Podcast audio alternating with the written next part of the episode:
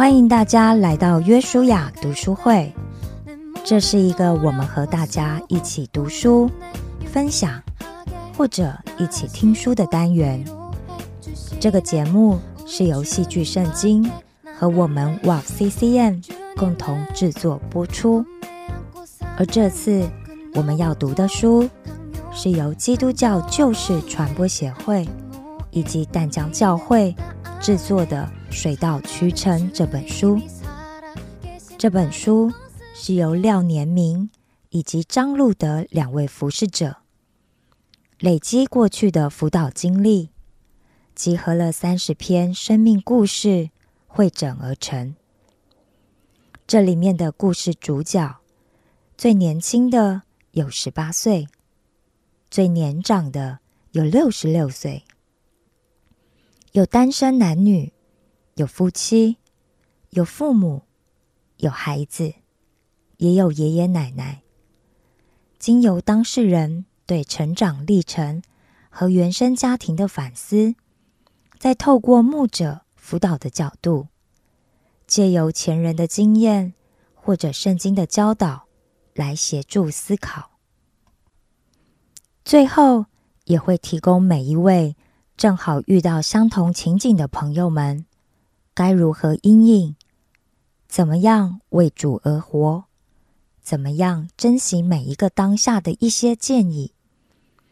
但愿每一位朋友都可以在这里得到鼓励，学习到智慧，并且得到从神而来的医治与安慰。欢迎大家来到约书亚读书会，这是一个我们和大家一起读书、分享或者一起听书的单元。这个节目是由戏剧圣经和我们哇 CCM 中文台共同制作播出。这次我们要读的书是由德国神学家潘霍华所写的《团契生活》。今天我要和大家分享的是第二章《共同的日子》。在旧约的时代，每一天都是从黄昏开始，然后到次一日的日落作为结束。但是在新约时代，是每天从太阳上升的清晨开始，而又以隔天早晨的破晓作为结束。这也可以是说，应验的时候是主复活的时候，因为耶稣基督是在晚上降生，是黑暗中的光明，所以当基督在十字架上受苦死去的时候，中午都变为黑夜了。然而，在复活节的清晨，基督却从坟墓里出来。胜过了死亡和黑暗，就像宗教改革运动时教会所唱的赞美诗一样。清晨太阳正上升，我救主基督复活，将黑夜罪恶驱除，光光明救恩生命重临。哈利路亚！基督是公义的日头。要向等候他的会众出现，并且叫爱他的人如日头出现，光辉烈烈。清晨是属于复活基督的教会，在破晓的时刻，他们想到晨曦，因为在那个时候，死亡、魔鬼和罪恶都被制服在地，而人类。也就获得了新生和救恩，但可惜的是，现今的我们对黑夜并不害怕，也不懂得敬畏，所以我们又怎么能明白先辈们及初期教会对每日重获光明那种大喜的心情呢？我们也许应该要重新学习，在清晨。对三位一体上帝的颂扬和赞美，我们赞美父上帝，我们的创造者，因为他在黑夜保守了我们的性命，并唤醒我们进入新的一天。我们赞美子，世界的救主，因为他为我们战胜坟墓和地狱，并以胜利者的身份住在我们中间。我们赞美圣灵，因为他在清晨把上帝的话语像一道白光射进我们的心窝，为我们驱除一切的黑暗和罪恶。又教导我们正确的祷告。如果我们可以这样的话，那么我们也许多少能够领会一点。这些和睦同居的弟兄们，在经过黑夜之后，第二天清晨又再聚集在一起，一同赞美上帝，一同聆听上帝的话语，一同祷告。是何等的快乐！早晨不是属于个人的，乃是属于三一上帝的教会，属于信徒的家庭团契，属于众弟兄的。以前的教会，为了要在清晨时共同颂扬上帝，编写了无数的歌曲。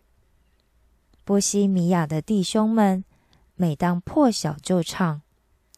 白天赶走黑暗夜，亲爱的信徒，要欢乐，要警醒，同心赞美主上帝。要记住，你的主上帝按他的形象造了你，叫你认识他。天将破晓，鱼肚大白，主上帝啊，我们赞美你，我们感谢你，至善的主，因为。你在夜里保守了我们，我们祈求你，今日再保守，可怜我们这些软弱的朝圣者，扶持、帮助、看顾我众人，好叫我们得以脱离凶恶。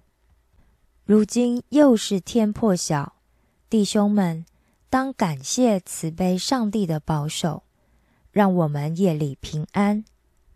主上帝，我们交托身心言行毫无保留，完全遵照你旨意，以致所行的都蒙悦纳。在上帝话语底下所过的共同生活，是在清晨以共同崇拜做开始的，家庭团契聚集在一起，共同颂扬和感谢。读经和祷告，清晨的宁静，首先为会众的祷告和歌声所打破。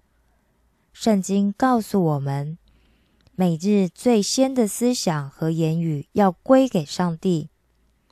诗篇五篇三节说：“早晨你必听我的声音，早晨我必向你陈明我的心意。”诗篇八十八篇十三节又说：“我早晨的祷告要达到你面前。”诗篇五十七篇七节八节也说：“我心坚定，我心坚定，我要唱诗，我要歌颂。我的灵啊，你当醒起；琴瑟啊，你们当醒起。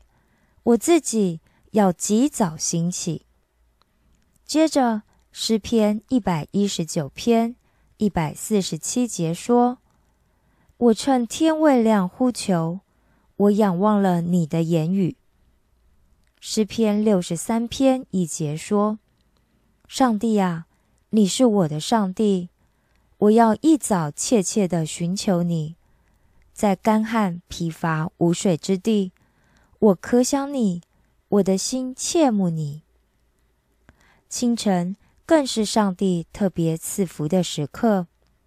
诗篇四十六篇五节说：“天一亮，上帝的救援就要临到。”对基督徒来说，一日的开始不应该被每日的杂物所烦扰和催迫。要知道，每一天都是主所创造的，他是每一个清晨的主。夜里种种黑暗，混乱和噩梦，在耶稣基督明亮的光线和叫人苏醒的话语前，都只能退却。一切的不安和不洁，一切的忧伤和焦虑，在他面前都要飞逝。但愿各种胡思乱想、诸多无意的话，在破晓的时分都能安静下来，让我们每日最先的思想、最先所说的话，唯独献给我们整个生命的主。就像以弗所书五章十四节里所说：“你这睡着的人，当醒过来，从死里复活，基督。”就要光照你了。圣经时时提醒我们，上帝的仆人都是一大早就起来寻找上帝和遵行他的命令的，如亚伯拉罕、雅各、摩西和约书亚。福音书提到耶稣时，也是说，次日早晨天未亮的时候，耶稣起来。到旷野地方去，在那里祷告。有人因为不安和焦虑，所以才早起，但圣经说那是无益的。你们清晨早起，吃劳碌得来的饭，本是枉然。但也有人早起，是因为对上帝的爱，那是喜爱圣经之人的习惯。清晨的共同灵修，包括读经、唱诗和祷告。不同的团契有不同的成根方式，每一种团契之间使用的灵修方式并不一定一样。但无论如何，每一个灵修的方式都应该要包括圣经的话语、教会的诗歌以及团契的祷告。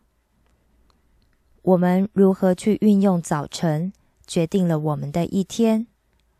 当我们被前一晚沉睡中的梦夜惊醒时，那一整天的心思都会不断的想起前一晚的噩梦，被那梦里的困境所重压，而让我们也会害怕今晚黑夜的来临，害怕前一天的噩梦，今晚。是不是还会再继续呢？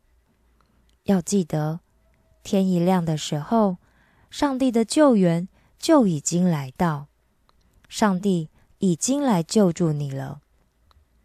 当我们在一天的早晨就跟上帝有连结时，那压迫我们的就不能再控制我们，那让我们害怕的就不能再抓住我们。感谢耶稣基督的复活，驱赶了黑夜里的罪恶，并且叫我们可以得到光明、重生和希望。哈利路亚！感谢赞美主。以上是关于潘霍华团契生活第二章的部分分享。下周我们将继续介绍第二章，请大家持续收听。此外，也欢迎大家每周三韩国、日本时间早上九点半，台北、北京、香港时间早上八点半，和我们一起参加约书亚线上读书会。你可以透过润会议室八九七五九三八零零四加入，密码是零四三零。期待和你一起在灵修的书海中，认识我们又真又活的上帝。